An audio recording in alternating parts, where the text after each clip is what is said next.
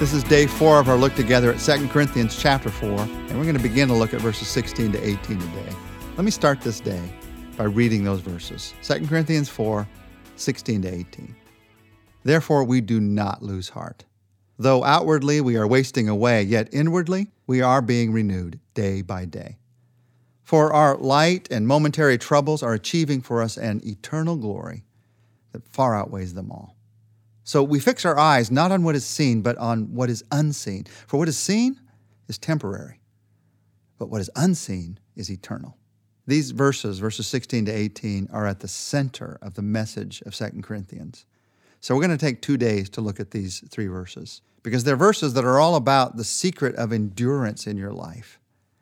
Endurance is the number one sign of success in a servant of Christ. It's not talent or intelligence or even opportunity, it's endurance. If you're someone who has been serving Jesus for a long time, whether you're young or old, rejoice in that because you're enduring.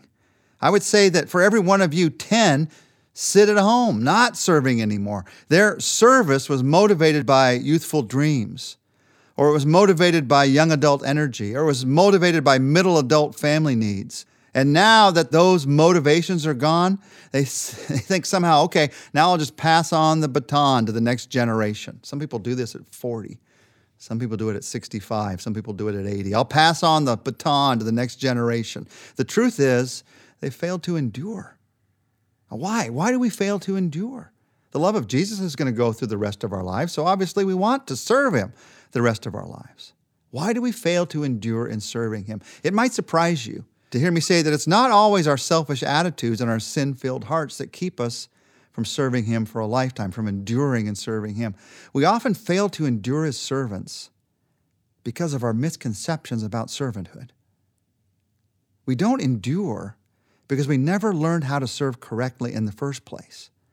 And we're like, we're like a baseball pitcher with amazing talent and strength, but no technique. So you throw 120 mile an hour fastballs for two innings, but then you find you can't even pick up a glass of water because you weren't doing it the right way. There is a right way to serve, and Paul talks about it in these verses. Now, jealous people would say about that pitcher, he never had it in the first place. But people with wisdom say, if only someone had taught him the right way to pitch.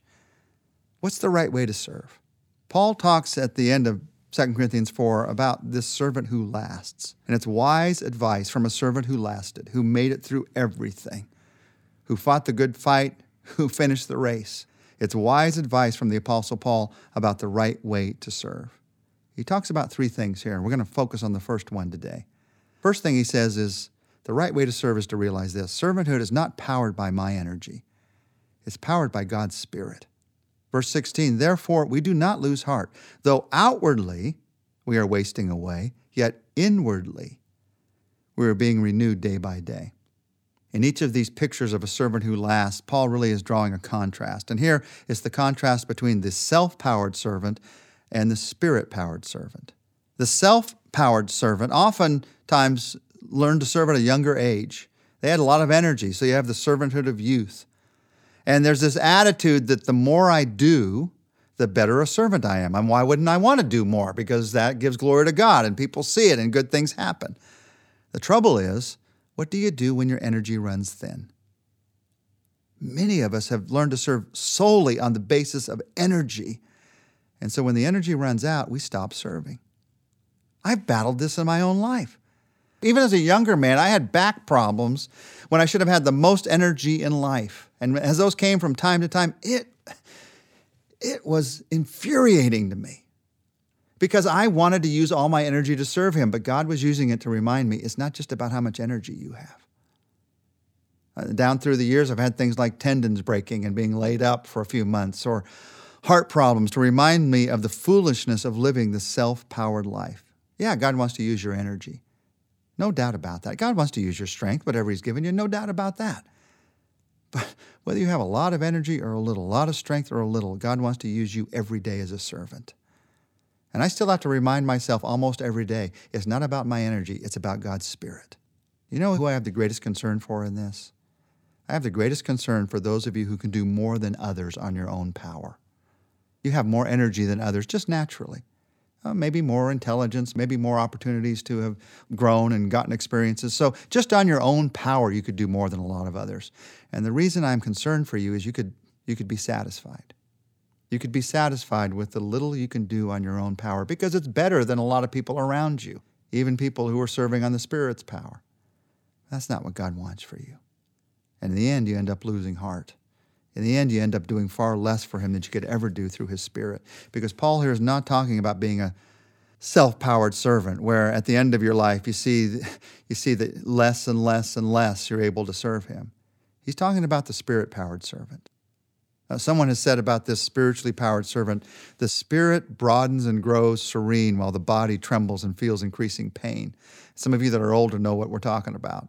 The spiritually powered servant finds a greater source of strength as they grow older because they recognize the power of prayer, the power of what God has done in their life. You see, in your life, in my life, when we give out, when our energy, our strength gives out, our human energy or intelligence or whatever, when we give out, we've got a choice. We're either going to give up or we're going to give in. You're either going to give up on servanthood, think, I just can't do it anymore. God, how could you ask that of me? I can't do it anymore, Lord. That's a certain sign. If you're saying that, it's a certain sign that you're depending on yourself as the power source. You give up or you give in. You give in to God's leadership in a new way in your life. And you recognize, Lord, you want to work in my life still. And it's not a matter of how much I can get done in a day, it's a matter of doing in each day what you want me to get done. It's not a matter of how much I can impress other people with the amount of energy that I have. It's a matter of listening to your spirit and following you. That's the spirit powered servant. If I'm self powered, I'm depending on myself as the power source. And too often, I'm depending on myself for direction and leadership. When I'm spirit powered, I'm depending on myself no longer. I'm instead depending on God's Spirit for the power. I'm depending on God's Spirit for the direction. Now, this is a lifetime process. God weaning me of myself and getting me to a place where I'm depending on His Spirit. It is a lifetime process. You're in the midst of that process. I'm in the midst of that process. And the question I ask of you is not, are you perfectly spirit powered? I have never met anybody except Jesus. I never met him in this world, but he's the only one who's been perfectly spirit powered in this world. So that's not the question. The question is, are you depending on God's Spirit a little bit more? a little bit more this month than last month, or maybe you need to look back a little further this year than last year? If the answer to that is yes, then you're experiencing the exact experience that God wants you to experience. If the answer to that is no, this is a wake up call. This is a moment to say, Lord, thanks for the energy you've given me. Thanks for the talent you've given me, but I don't want to depend on that. I want to live my life depending on you. I don't want to serve you for five years or 10 years or even 20 years or even 30. I want to serve you for a lifetime. So let your spirit be the power source in my life. Let's pray that very thing. Let's ask Him for that right now. Jesus, thank you that you sent your spirit into our lives. And you've taught us you're, you're the vine, we're the branch. We got to stay connected to you to have the power. So forgive us for those times when we've relied just on our own strength to get us through and give us a new sense today of your willingness to work through our lives because of who your Spirit is, of your willingness to power our lives, to power our decisions by your Spirit. We, in a new way, present ourselves to you, willing to serve you. We want to serve you for a lifetime. And we ask that you'd help us to serve in ways that that would happen. We ask it in Jesus' name. Amen. Tomorrow, we're going to look at two more qualities of the servant who lasts.